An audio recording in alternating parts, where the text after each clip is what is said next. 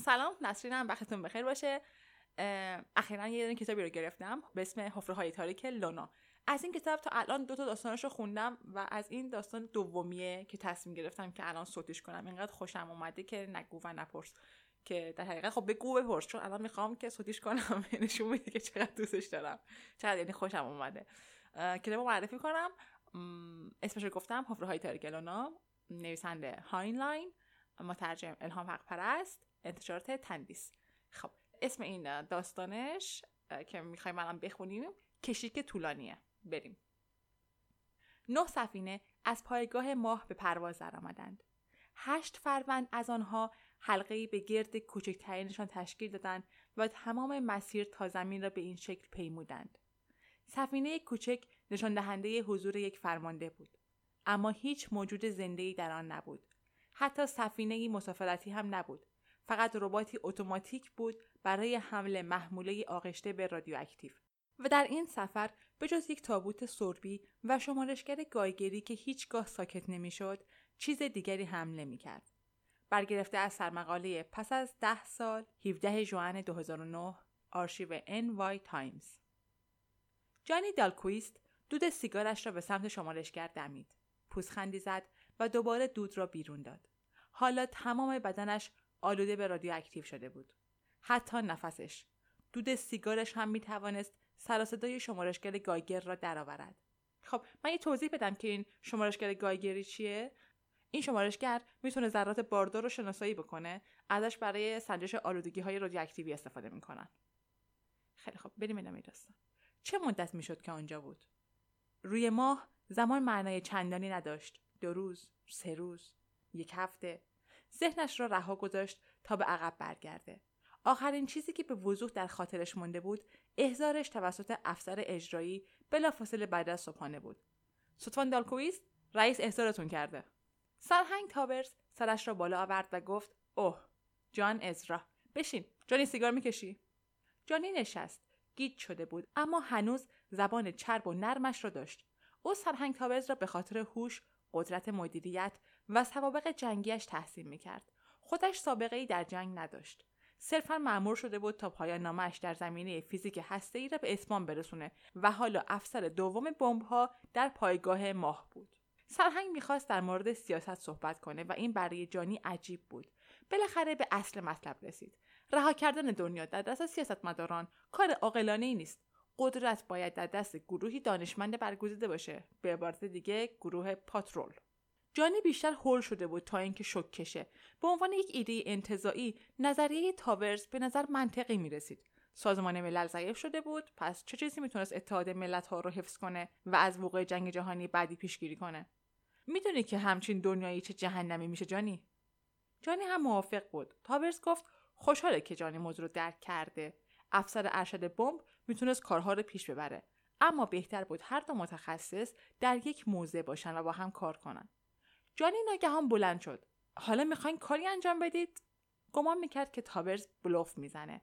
تابرز لبخند زد و گفت ما مثل سیاستمدارا فقط حرف نمی‌زنیم. عمل هم می‌کنیم. جانی سوتی زد و گفت حالا از کی شروع میشه؟ تابرز دکمه ای را فشرد و جانی از شنیدن صدای خودش یکه خورد. سپس متوجه شد که این صدای ضبط شده از مکالمی است که در غذاخوری افسران صورت گرفته. بحثی سیاسی را هم به یاد آورد که به دلیل خوبی ترکش کرده بود. اما اینکه جاسوسیش را کرده بودن ناراحتش کرد. تاورز دکمه را خاموش کرد و گفت ما دست به کار شدیم. می‌دونیم که کی دوسته و کی دشمن مثلا کلی. با دستش به بلنگو اشاره کرد و گفت کلی به لحاظ سیاسی غیر قابل اعتماده. متوجه شدی که سر میز صبحونه حاضر نبود. ها؟ فکر کردم سر شیفت کاریشه. دیگه خبری از شیفت کلی نیست. ولی آروم باش. حالش خوبه. جانی گمان می‌کرد که کار از کار گذشته. گفت من توی کدوم لیستم؟ قابل اعتماد یا غیر قابل اعتماد؟ فعلا یه علامت سوال جلوی اسم توه. اما همیشه گفتم که میشه رو تو حساب کرد. پوزخندی زد و ادامه داد. تو که من رو سیاه نمی‌کنی جانی؟ می‌کنی؟ دال کویس جوابی نداد. تاورز با لحنی جدی گفت حالا بگو ببینم نظرت چیه. خب اگه از من بپرسین لغمه بزرگتر از دهنتون برداشتین. درسته که پایگاه ماه زمین رو کنترل می‌کنه اما به راحتی می‌تونه مورد هدف یه سفینه قرار بگیره. فقط یه بمب کافیه تا بوم. تاورز پیامی را که به دستش رسیده بود برداشت و به او داد. نوشته شده بود گردگیری انجام شد زاک. این یعنی همه بمب های تریگولی از دور خارج شدن. من تمام سفینه هایی که باید نگراشون باشیم رو تحت کنترل دارم. بلند شد و ادامه داد. در موردش خوب فکر کن بعد از نهار همدیگه رو می‌بینیم. فرمانده مورگان برای تغییر فرکانس های کنترل بمب ها به کمکت نیاز داره. فرکانس های کنترل؟ خب معلومه. نمی‌خوایم قبل از اینکه بمب ها به هدف بخورن اتفاقی براشون بیفته چی؟ تو که گفتی این کار برای جلوگیری از جنگه؟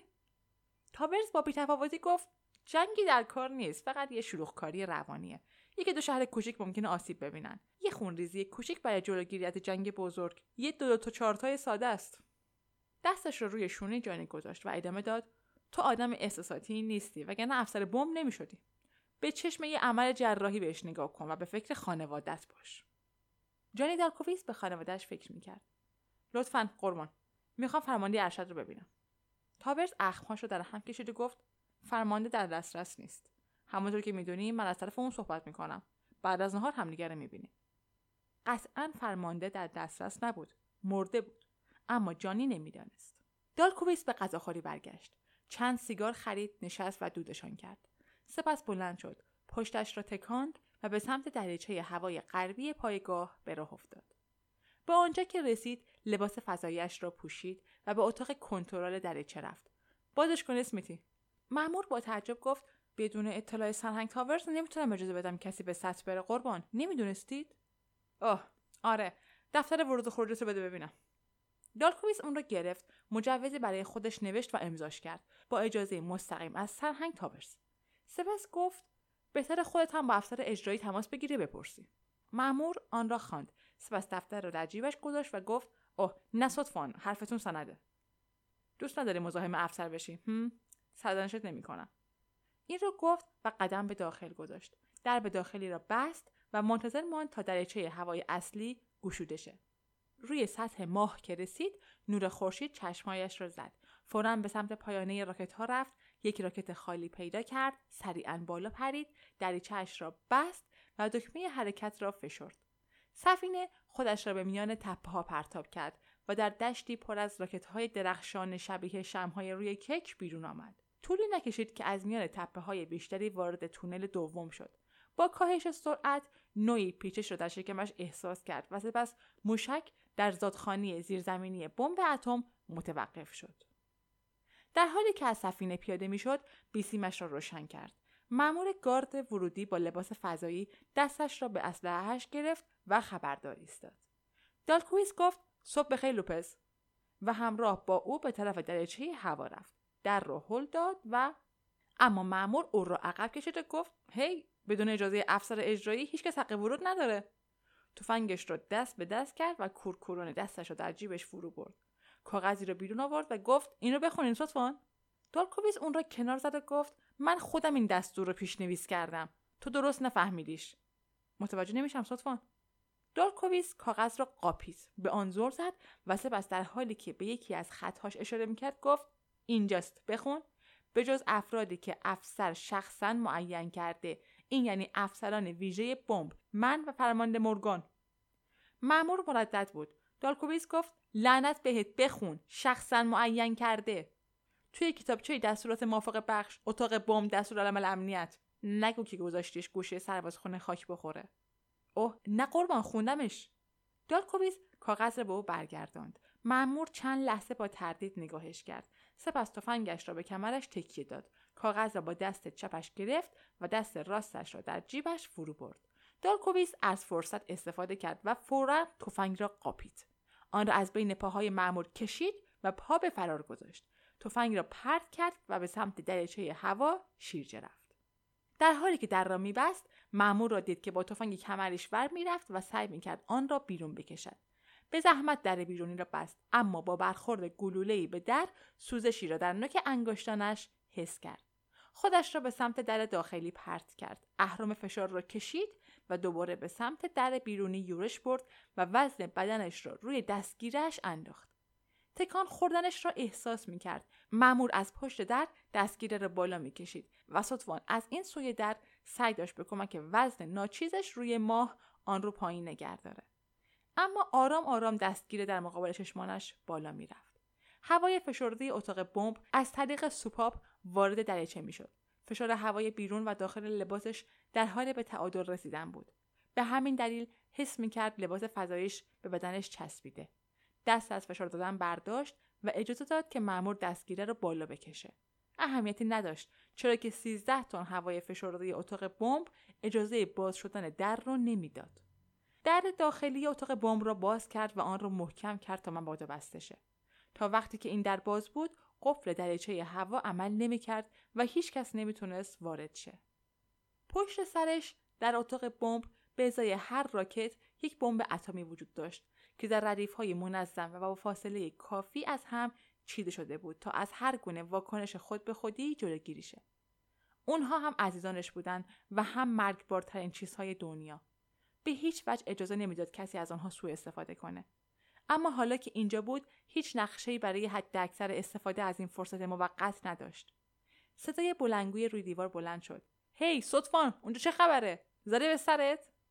دالکوویس جوابی نداد. گیج بودن لوپز فرصت بیشتری به او می‌داد تا فکر کنه باید تا جایی که می‌تونست وقت می‌خرید لوپز همچنان به سر هاش ادامه داد تا اینکه بالاخره خفه شد جانی با خودش می‌گفت که نمی‌گذاره بمبها بمبهایش برای نابودی چند شهر بی اهمیت استفاده شه اما حالا باید چه می‌کرد؟ خب تابرز که نمی‌تونست از دریچه رد شه. پس جانی اونقدر اونجا مینشست تا علف زیر پاش سبز شه. خودت رو اذیت نکن جان ازرا تابرز می‌تونه داخل شه. با یک انفجار بزرگ پشت در بیرونی درچه باز میشه. جانی ما غرق در خون ریههاش میشه و بمبها دست نخورده باقی میمونه. اونها برای سفر از ماه به زمین طراحی شدن. خلا هیچ آسیبی به اونها نمی‌زنه. تصمیم گرفت که در لباس فضایش بمونه. در این صورت کاهش فشار آسیبی به او نمی‌زد. حالا که فکرش را می‌کرد مرگ از کهولت سن را بیشتر ترجیح می‌داد. شاید هم جداره را سوراخ می‌کردند هوا را بیرون میکشیدند و بدون شکستن قفل درچه را باز می‌کردند. شاید حتی تابرز یک دریچه جدید به جز دریچه قبلی ساخته باشه. اما فکرش را که می‌کرد بعید بود. سرعت در این مواقع حرف اول را می‌زنه. مطمئنا تابرز از سریعترین راه ممکن خودش رو میرسونه و لوپز هم احتمالا در حال گزارش شدن پایگاه بوده. در عرض 15 دقیقه یا کمتر تاورز لباس پوشید و به اینجا می‌رسید و بعد بوم قال قضیه کنده می‌شد. 15 دقیقه. در عرض 15 دقیقه بمب ها دوباره به دست خائنان میافتند. در این مدت باید آنها را از کار میانداخت. یک بمب اتم فقط از دو یا چند تکه فلز شکافت پذیر مثل پلوتونیوم ساخته شده. اگه از هم جدا باشن به اندازه یک قالب کر خطرناکن. اما اگه به هم بخورن منفجر میشن. پیچیدگی اونها در سیستم ها و مدارهایی است که در زمان و مکان دقیق آنها را به هم میچسبونه. این مدارها که در حقیقت مغز بمب هستند به راحتی نابود میشن. اما خود بمب را به دلیل سادگیش نمی‌توان به راحتی از کار انداخت. جانی تصمیم گرفت که مغزها رو نابود کنه. هر چه سریعتر. تنها ابزاری که در دسترس بود تجهیزات ساده بود که برای بررسی بمب ها استفاده می‌شد. به جز شمارشگر گایگر بلندگویی که روی مدار بیسیم ها بود تلویزیونی که روی پایگاه تنظیم شده بود و خود بمب ها چیز دیگری در اتاق نبود. بمبی که روی آن کار می‌کردند را به جای دیگری برده بودند نه به دلیل ترس از انفجار بلکه برای کاهش تشعشعات رادیواکتیو و خطر اون برای پرسنل. ماده رادیواکتیو بمب را در یک محفظه قرار میدن. در این بمب ها جنس محفظه از تلاست طلا می‌تونه آلفا بتا و بیشتر تشعشعات مرگبار گاما را جذب کنه اما نوترون ها رو نه. نوترون های بی و سمی که از پلوتونیوم ساطع میشن باید آزاد شن. در غیر این صورت وارد واکنش شده و منفجر میشن. حالا اتاق غرق در بارانی نامرئی از نوترون ها شده بود. فضا آلوده بود. طبق آیین نامه کمترین زمان ممکن را باید در آنجا سپری می‌کرد. شمارشگر گایگر وجود تابش زمینه پرتوهای کیهانی آثار رادیواکتیو در پوسته ماه و تشعشعات ثانوی نوترون ها را در اتاق نشان می‌داد. نوترون های آزاد به هر چیزی که برخورد کنند رادیواکتیوش می‌کنند چه یک دیوار بتونی باشه چه بدن انسان. تا چند لحظه دیگه تمام اتاق را آلوده می‌کردند دالکوویس سویچ شمارشگر را چرخوند و دستگاه ساکت شد. باید از یک مدار متوقف کننده استفاده می‌کرد تا نویزها را از تابش زمینه جدا کنه. حالا خطر اینجا ماندن را بیشتر احساس می‌کرد. فیلم سنجش میزان پرتوگیری را که تمام پرسنل پرتوکار روی لباسشون داشتن از جاش بیرون کشید. هر فیلم مختص یک نفر بود و به هنگام رسیدنش به اینجا تعویض شده بود. بخش حساس زیری آن کمی سیاه بود. در نیمه فیلم یک خط قرمز کشیده شده که به لحاظ تئوری اگه مالک فیلم در عرض یک هفته اونقدر در معرض تشعشعات رادیواکتیو قرار بگیره که فیلم رو تا حد آن خط سیاه کنه یک اردک مرده بیشتر نیست. از یادآوری اون به خود لرزید. با وجود دست و پاگیر بودن لباسش چیزی که نیاز داشت سرعت بود. باید فورا کارش رو می‌کرد و می‌رفت. زندانی شدن بهتر از ماندن در جایی به خطرناکی اینجا بود. چکش را از جعبه ابزار برداشت و مشغول شد. فقط وقتی دست از کار کشید که می‌خواست نمایشگر رو خاموش کنه. بمب اول کمی اذیتش کرد. با شکستن جداره مغزی شروع کرد. اما کمی بعد دست از کار کشید. نوعی اکراه وجودش را در بر گرفت. در تمام عمرش برای این تجهیزات ارزش قائل بود. به خودش قوت قلب داد و دوباره دست به کار شد. شیشه با سر صدا خورد شد و فلز ترک برداشت. حس و حالش عوض شد. لذت شرماوری از نابود کردن را در وجودش حس می کرد. با اشتیاق میچرخید و خورد می‌کرد و فرو میریخت. آنقدر هیجان داشت که نشنید صدایش می‌کنند دالکویس جواب بده. اونجایی؟ عرقش را پاک کرد و به صفحه نمایش نگاه کرد. چهره پریشان تاورز روی آن نقش بسته بود. جانی مضطرب شد. تا این لحظه فقط شش بمب را از کار انداخته بود. ممکن بود قبل از اینکه بتونه کارش رو تمام کنه دستگیر شه؟ اوه نه. باید تمومش می‌کرد. تفره برو پسر تفره برو. بله سرهنگ. صدام کردی؟ معلومه که صدات کردم. این کار یعنی چی؟ متاسفم سرهنگ تاورز کمی آرامتر شد. نمایشگرت رو روشن کن جانی. نمی‌تونم ببینمت. این سر صداها چیه؟ جانی به دروغ گفت نمایشگر روشنه. حتما یه ایرادی پیدا کرده. این سر صدا هم اوه. سرهنگ راستش رو بخواید دارم یه سری تعمیرات انجام میدم. کسی نمی‌تونه بیاد داخل. تاورز چند لحظه فکر کرد. سپس با صدای محکم گفت فرض می‌کنم مریضی. میفرستمت درمانگاه. اما می‌خوام همین الان از اونجا بیای بیرون. این یه دستور جانی. جانی آرام گفت فعلا نمی‌تونم سرهنگ. اومدم اینجا کارم رو انجام بدم. هنوز تمام نشده. گفته بودی بعد از نهار میبینمت. منظورم این بود که توی اقامتگاهت بمونی. بله قربان اما فکر می‌کنم که باید بمونم و مراقب بمبها باشم. در مورد اون مسئله هم فکر می‌کنم که شما اشتباه می‌کنید. کسی نظر تو رو نپرسید. جانی من افسر ارشدت هستم. سوگن خوردی که از من اطاعت کنی. بله قربان. وقتش داشت تلف می‌شد. احتمالا این روباه پیر همین الان هم جوخش را به راه انداخته بود. اما سوگن خوردم که صلح رو هم برقرار کنم. میشه بیاین اینجا تو با هم در موردش صحبت کنیم؟ نمی‌خوام کار اشتباهی بکنم. تاورز لبخند زد و گفت فکر خوبیه جانی. همونجا منتظر باش. مطمئنم بالاخره سر عقل میای. این رو گفت و تماس رو قطع کرد. جانی گفت امیدوارم قانعت کنن که من یه دیوونم. چکش را برداشت تا از اندک فرصتی که به دست اومده استفاده کنه. اما ناگهان ایستاد. متوجه شد که نابود کردن مغزها به تنهایی کافی نیست. مغز گدکی برای ها وجود نداشت اما یک فروشگاه الکترونیکی مجهز بود که مورگان می‌تونست مدارهای کنترلی ها را به کمک اون موقتا راه بندازه. از پس خودش هم برمیومد کار ساده ای هم نبود اما ممکن بود بالاخره بتونه یکی از ها را دوباره راه بندازه. لعنتی. باید خود ها را نابود می‌کرد. اون هم در عرض همین ده دقیقه. اما یک بمب مجموعی از قطعات قطور فلزیه که در محفظه سنگین قرار گرفته و به صورت سلاحی بزرگ از استیل درآمده. نابودی اونها عملی نبود. اون هم در ده دقیقه. لعنتی. البته یک راه وجود داشت. اون مدارهای کنترلی را میشناخت. می‌دونست که چطور اونها را از کار بندازه. مثل همین بمب. اگه درهوش محافظ را برمی داشت مدار سویچ مجاورتی را باز می کرد و مدار تأخیری را کوتاه می کرد می‌تونست با دستش مدار مسلح کننده را قطع کنه.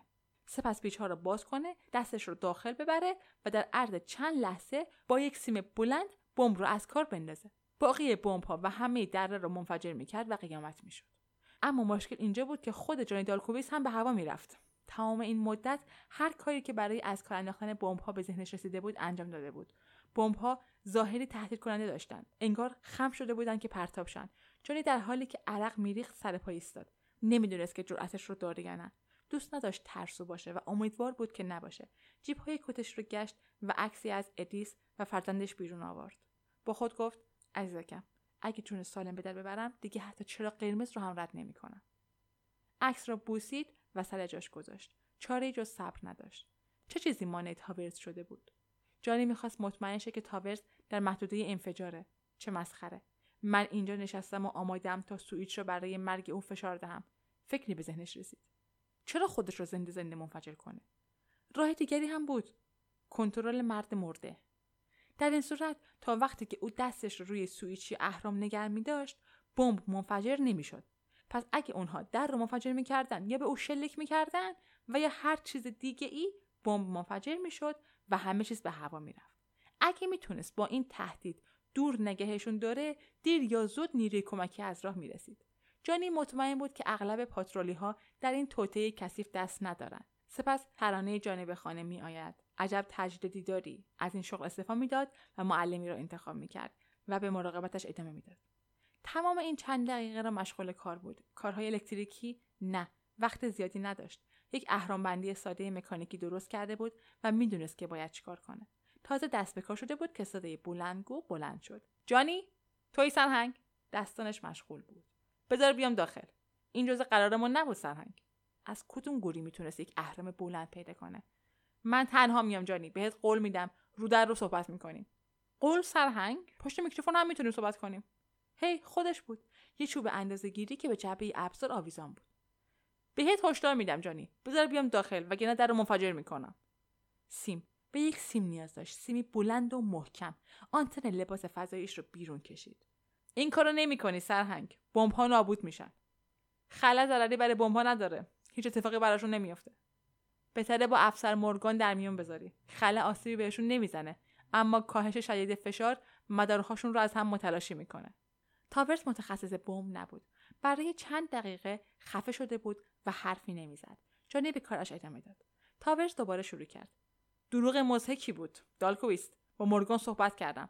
اگه لباسش رو نپوشیدی 60 ثانیه فرصت داری که این کارو بکنی. می‌خوام در منفجر کنم. جانی گفت نه نمی‌کنی. در مورد سویچ مرد مرده چیزی شنیدی؟ حالا به دنبال یک وزنه و تصمیم میگشت. ها؟ منظورت چیه? بمب شماره 17 را روی حالت دستی تنظیم کردم اما شرایطی واسش گذاشتم. تا وقتی که من این تصمیم را نگه داشتم بمب منفجر نمیشه. اما اگه اتفاقی واسم بیفته همه چیز میره رو هوا. تو فقط پنجاه فوت از مرکز انفجار فاصله داری. خوب فکرتو بکن. سکوت کوتاهی برقرار شد. باور نمی‌کنم. نمی‌کنی؟ از مورگان بپرس. اون باور می‌کنه. می‌تونه از توی نمایشگر ببینه. جونی تصمیم لباسش رو به انتهای چوبه وصل کرد. تو که گفتی نمایشگر ایراد داره. خب دروغ گفتم. این بار نشونش میدم. می‌خوام مورگان صحبت کنه. چهره مورگان روی صفحه نقش بست. افسر دالکویست سلام استینکی یه لحظه صبر کن. در حالی که انتهای چوبه را گرفته بود با دقت تمام آخرین رابط را سر جایش تنظیم کرد. با احتیاط تصمه را دست به دست کرد و روی زمین نشست. دستش را دراز کرد و نمایشگر را رو روشن کرد. می‌تونی منو ببینی استینکی مورگان محکم جواب داد. میبینمت. این بازی چیه؟ یه سورپرایز کوچیک را انداختم. و شروع کرد به توضیح دادن اون. چه برداشته شده کدومکی ها کوتاه شده و زنجیره مکانیکی اونها چگونه موقتا سر هم شده؟ مورگان سرش رو تکان داد و گفت داری بلوف می‌زنی دالکویست مطمئنم که مدار کی رو قطع نکردی. جرأت متلاشی کردن خودت رو نداری.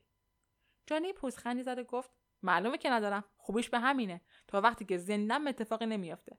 اگه رئیس خائنت سرهنگ سابق تاورز در رو خراب کنه من میمیرم و بمب منفجر میشه. برای من مهم نیست. اما واسه اون چرا؟ بهتره بهش بگی. این را گفت و نمایشگر را خاموش کرد. تاورز چند لحظه بعد پشت میکروفون اومد و گفت دالکویست. میشنوم. لزومی نداره زندگیش رو نابود کنی.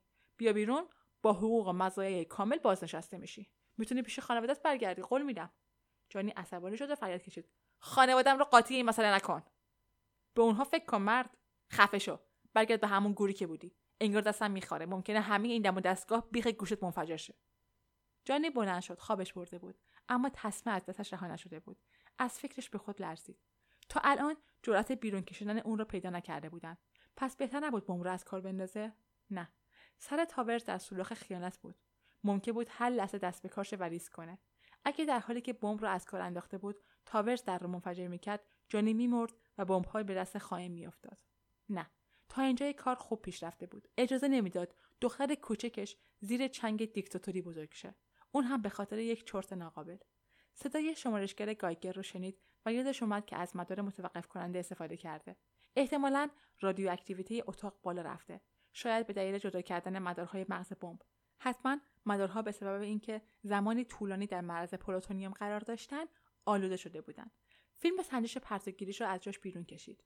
تیرگی اون تا نزدیکی خط قرمز کشیده شده بود. اون رو سر جاش گذاشت و با خود گفت رفیق بهتر این بلا تکلیفی رو تمام کنی وگرنه مثل اعداد یک ساعت شب‌نما میدرخشی. اما این فقط حرف بود بدنی که به رادیو اکتیو آلوده بشه نمیدرخشه. فقط آروم آروم میمیره. نمایشگر روشن شد و چهره تاورز روی اون نقش بست. دالکویس می‌خوام باهات حرف بزنم. برو پی کارت. بذار اعتراف کنم که ما رو توی دردسر انداختی. توی دردسر انداختم؟ لعنت بهت. من کلا دست و پاتون رو بستم.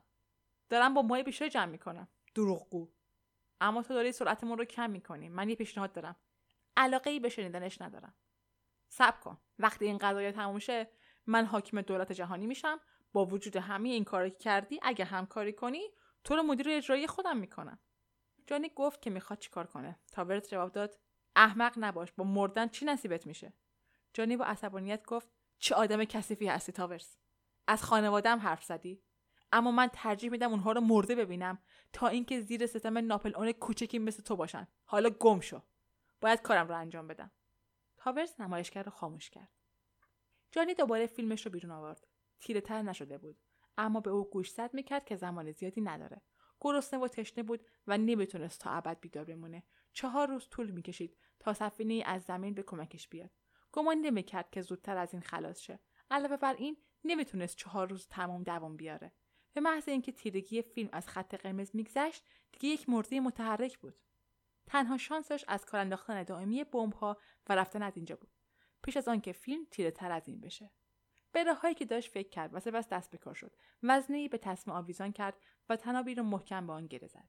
امیدوار بود که اگر تابرز در را منفجر کنه بتونه قبل از مرگش تناب رو رها کنه. یک راه ساده و در این حال دشوار برای از کار انداختن بمب ها وجود داشت.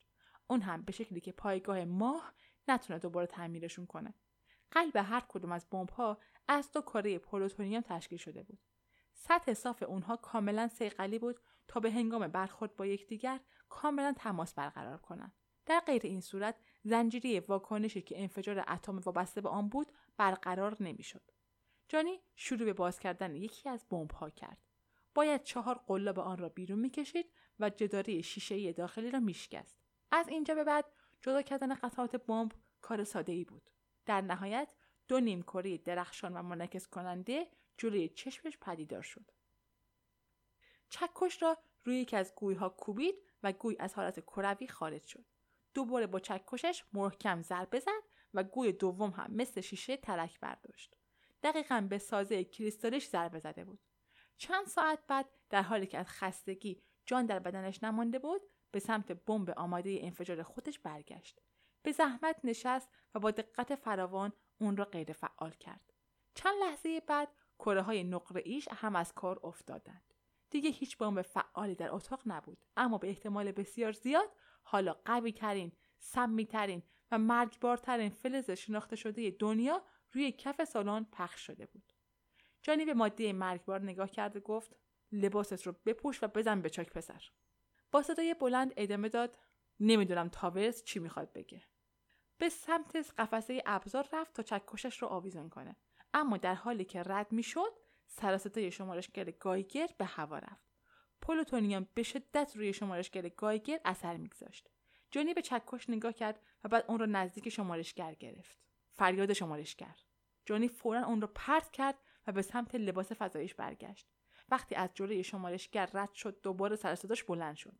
چند لحظه ایستاد یک دستش رو نزدیک شمارشگر گرفت تیک تیکش تبدیل به قرشی پرصدا شد. بدون اینکه حرکت کنه دستش رو در جیبش فرو برد و فیلم سنجش پرتگیریش رو بیرون آورد. از ابتدا تا انتهاش کاملا تیره شده بود. وقتی پلوتونیوم وارد بدن شه فورا به سمت مغز استخوان میره. کاری نمیشه کرد. کار قربانی تمومه. نوترون های اون در بدن پخش میشه. بافت ها رو یونیزه می‌کنه. اتم ها رو به ایزوتوپ های رادیواکتیو تبدیل می‌کنه و در نهایت با نابودی بدن باعث مرگ میشه. میزان دوز کشنده اون به طرز باور نکردنی کوچیکه. مقداری برابر یک دهم دانه نمک از پلوتونیوم برای ورود به کوچکترین شیار هم زیاده. در طول پروژه معروف منهتن قطع سریع عضو به عنوان تنها راه ممکن برای کمک های اولیه به حساب می اومد. جانی تمام اینها رو می‌دانست اما این موضوع دیگر ناراحتش نمی‌کرد. روی زمین نشست و در حالی که سیگارش را می‌کشید به فکر رفت. اتفاقاتی که در طول کشیک طولانیش افتاده بود از جلوی چشمانش رژه می‌رفت. دود سیگارش را به سمت شمارشگر گایگر دمید. با شنیدن جیغ و فریادش لبخند خشکی زد. حالا حتی نفسش هم کربن چهارده داغ شده بود که به گمان خودش به صورت دیوکسید کربن از خونش ساطع می‌شد. اما مهم نبود. دیگر دلیلی برای تسلیم شدن نداشت. تاورز هم خوشحال نمی‌شد. باید این کشیک را همین الان تمام می‌کرد. به علاوه با این بلوف که یک بمب آماده انفجار داره باعث می‌شد که اونها دیگر به دنبال ماده اولیه که در ساخت بمب ها استفاده میشه نباشن. این در دراز مدت می‌تونست مهم باشه. بدون اینکه تعجب کنه این حقیقت را پذیرفته بود که اصلا ناراحت نیست. از اینکه دیگه هیچ نگرانی نداشت حس خوبی پیدا کرد. نه دردی حس می‌کرد نه ناراحت بود. دیگه حتی گرسنهاش هم نبود. به لحاظ فیزیکی هنوز حالش خوب بود و ذهنش کار می‌کرد. اما مرده بود. خودش می‌دونه که مرده. ولی با وجود این فعلا می‌تونست راه بره و نفس بکشه ببینه و احساس کنه. اون تنها نبود. دوستانش همراهش بودن. پسری که انگشتش رو در سوراخ صد فرو برده بود. سرهنگ بویی که به سختی می‌تونست حرکت کنه. اما اصرار داشت که در خط مقدم بمونه. کاپیتان در حال مرگ چساپیک که هنوز حرف از جنگ مبارزه از زمانش نمیافتاد و راجر گانگ که به تاریکی خیره شده بود. همه اونها در اتاق تاریک بمب گرد گردش جمع شده بودند. و البته ادیس هم آنجا بود. او تنها کسی بود که جانی متوجهش شد. ای کاش می‌تونست چهرهش را واضحتر ببینه. عصبانی بود یا مغرور و خوشحال؟ مغرور اما غمگین. حالا می‌تونست اون رو بهتر ببینه. حتی دستهاش رو حس می‌کرد. کم کم سیگار سوختهش از بین انگشتانش میافتاد. پک آخرش رو زد و دودش رو به سمت شمارشگر گایگر دمید. سیگار رو انداخت. این آخرین نقی بود که داشت. مقداری از ته سیگارها را جمع کرد و لای کاغذی که در جیبش پیدا کرده بود پیچید. به دقت آن را آتش زد و تکیه داد. منتظر بود تا دوباره ادیس ظاهر شه. خیلی خوشحال بود. در حالی که هنوز به محفظه بمب تکیه داده بود و آخرین تکیه های سیگار نجات بخشش سرد شده و کنارش افتاده بود صدای بلنگ و بلند شد. جانی! هی جانی! صدام رو میشنوی؟ کلیم! همه چی تموم شد. سفینه لافایت فرو اومده. تاورز مغز خودش رو ترکوند. جانی جواب بده. وقتی در سالن را باز کردن اولین نفر با شمارشگر گایگیری که روی چوب بلندی بسته بود وارد شد. اما در آستانه در ایستاد و با تردید چند قدم به عقب برداشت. فرمانده بهتر تجهیزات جابجایی رو با خودمون بیاریم و همینطور یه تابوت سربی. چهار روز طول کشید تا سفینه کوچک و اسکورت هاش به زمین رسیدن. چهار روز تمام همه مردم زمین منتظر رسیدنش بودند برای 98 ساعت تبلیغات تلویزیونی حذف شده و به جای اونها عزاداری مارش تشی آواز والهالا سروده به خانه می آید و مسیر فرود سفینه های پاترول پخش می شد. نه سفینه در فرودگاه شیکاگو به زمین نشستند. ماشین حمل و نقل تابوت را از سفینه کوچک بیرون آورد. سفینه سوختگیری کرد و دوباره با سرعت گریز به فضا پرتاب شد و دیگر هیچگاه برای اهداف کوچکتر مورد استفاده قرار نگرفت. در میان عزاداری ها تابوت به شهر الینویز منتقل شد. شهری که ستوان دالکویست در آن متولد شده بود. در آنجا روی یک پایه و در آن محافظ قرار گرفت. تفنگداران فضا تعظیم کرده و گرد و گردش حلقه زده بودند. انبوه مردم هم خارج از حلقه ایستاده و سرودهای عزا در فضا پخش می‌شد.